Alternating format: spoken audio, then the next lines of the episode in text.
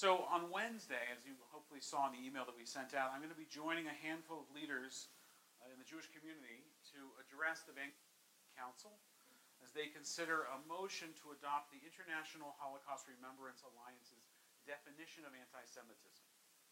Should we be successful, Vancouver will be the first Canadian city to adopt this resolution, joining 33 other countries, including Canada, that have already adopted it nationwide.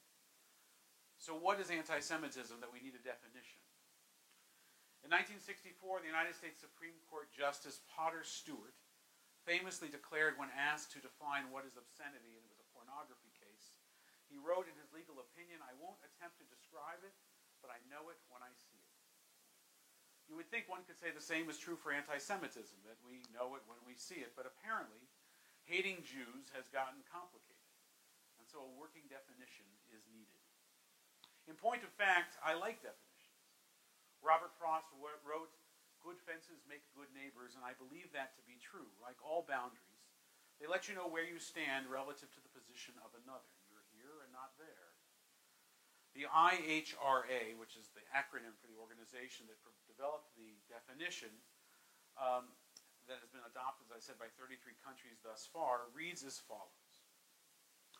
Anti-Semitism is a central, central excuse me, anti-Semitism is a certain perception of Jews which may be expressed as hatred towards Jews.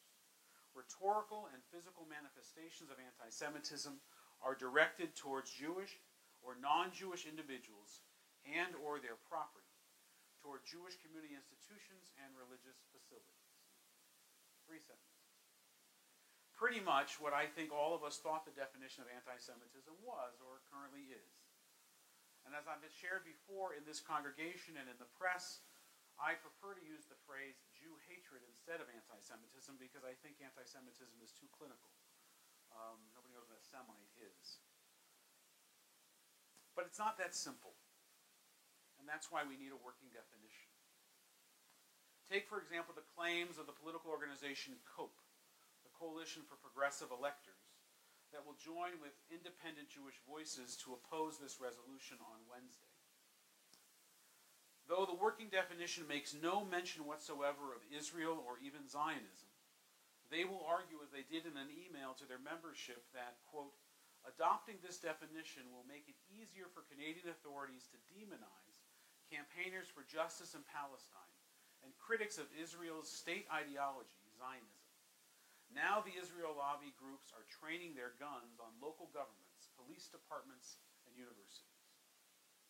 By the way, the NDP and the BC Civil Liberties Council have also joined in opposition to the resolution and they're referenced in the same email.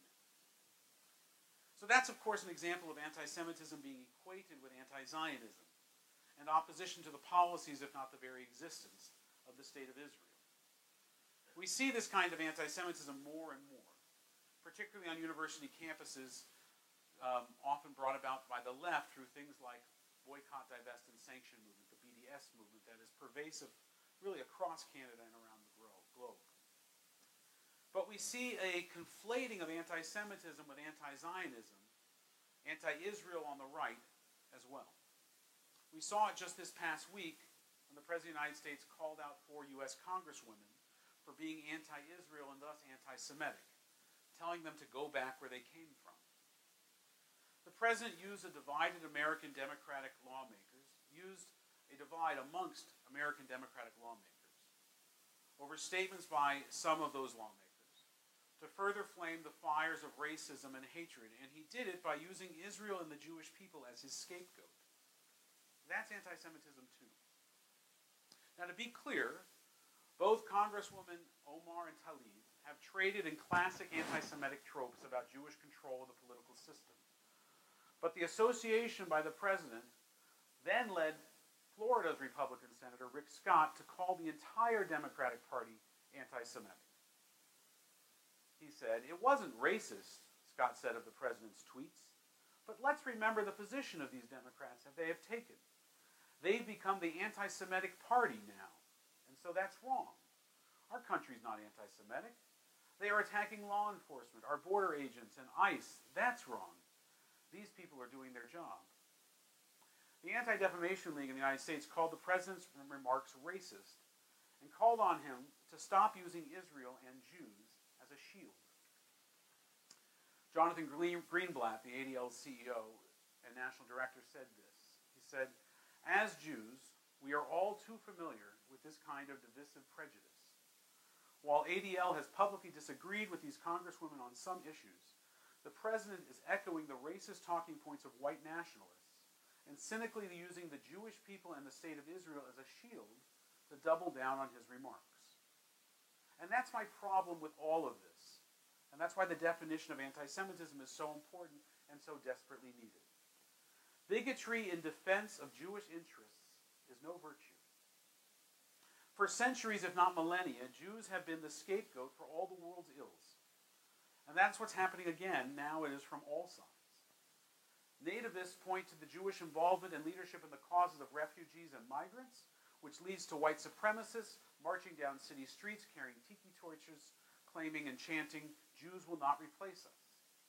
They're chanting that because they view our imperative to love the stranger and our repulsion at the caging and dehumanizing of South American migrants as our attempt to dilute white power and privilege. That's what they mean when they say Jews will not replace us. And this then leads to mass murders in Pittsburgh, an attempted mass murder in San Diego. The hate and the threats and the vandalism and the violence, they continue and then they feed on each other. Fueled by the anonymity and the siloed nature of social media, those that need a reason to hate Jews lack no justification for their bigotry. And those that need a reason to hate a policy or a political party seem to lack no Jews to focus their rage be it hatred of Jews in general, or Israel, or Zionism, or Tikkun Olam, or George Soros, or Jeffrey Epstein, yimach shemo, the new anti Semitism is the same as the old anti Semitism. Whatever the ills of society, blame the Jews. And so I come back to why I think it is critical that we support this resolution next week at the City Council. We must define what anti Semitism is and also what it is not. Legitimate criticism of Israeli policy is not anti Semitism. Blaming all Jews for the policies of a democratically elected government in Israel, the United States, Canada, or anywhere else, that's anti Semitism. Wanting secure borders and a sensible immigration policy is not anti Semitic. Blaming Jews for the problem of immigration around the world, that's anti Semitism. Comparing the caging of migrants and children with Nazi concentration camps as a reminder of what it means when we say never again, that is not anti Semitism. Denying that the Holocaust sadly and horrifically still stands out as the greatest example of humankind's capacity to be murderous and inhumane, denying that, that's anti Semitism. Hate me because I'm a liberal, hate me because I'm a conservative, hate me because I root for the Leafs or the Habs, hate me because I believe in climate change or hate me because I don't believe in climate change, Judge me by my opinions, judge me by my actions. That's fine. But hate me, judge me because of the God that I pray to, or the culture or the ethnic identity of my parents, my tribe, that's bigotry. That is racial, religious hatred. And if I'm Jewish and you hate me because of that, that is anti Semitism, plain and simple. But better yet, don't hate me at all. Sit with me, talk with me. Let me try to understand the values behind your views, and please try to understand the values that are at the core of mine and my identity. Don't blame me for the problems of the world. Sit with me and try to solve them with me together. Because if not, well, as the saying goes, if you're not part of the solution, part of the problem. I hope that you'll come out on Wednesday, and if not, I hope that you'll send a note to the mayor in support of the resolution. I'll be speaking somewhere between 3 and 4.30, I believe, the City Council.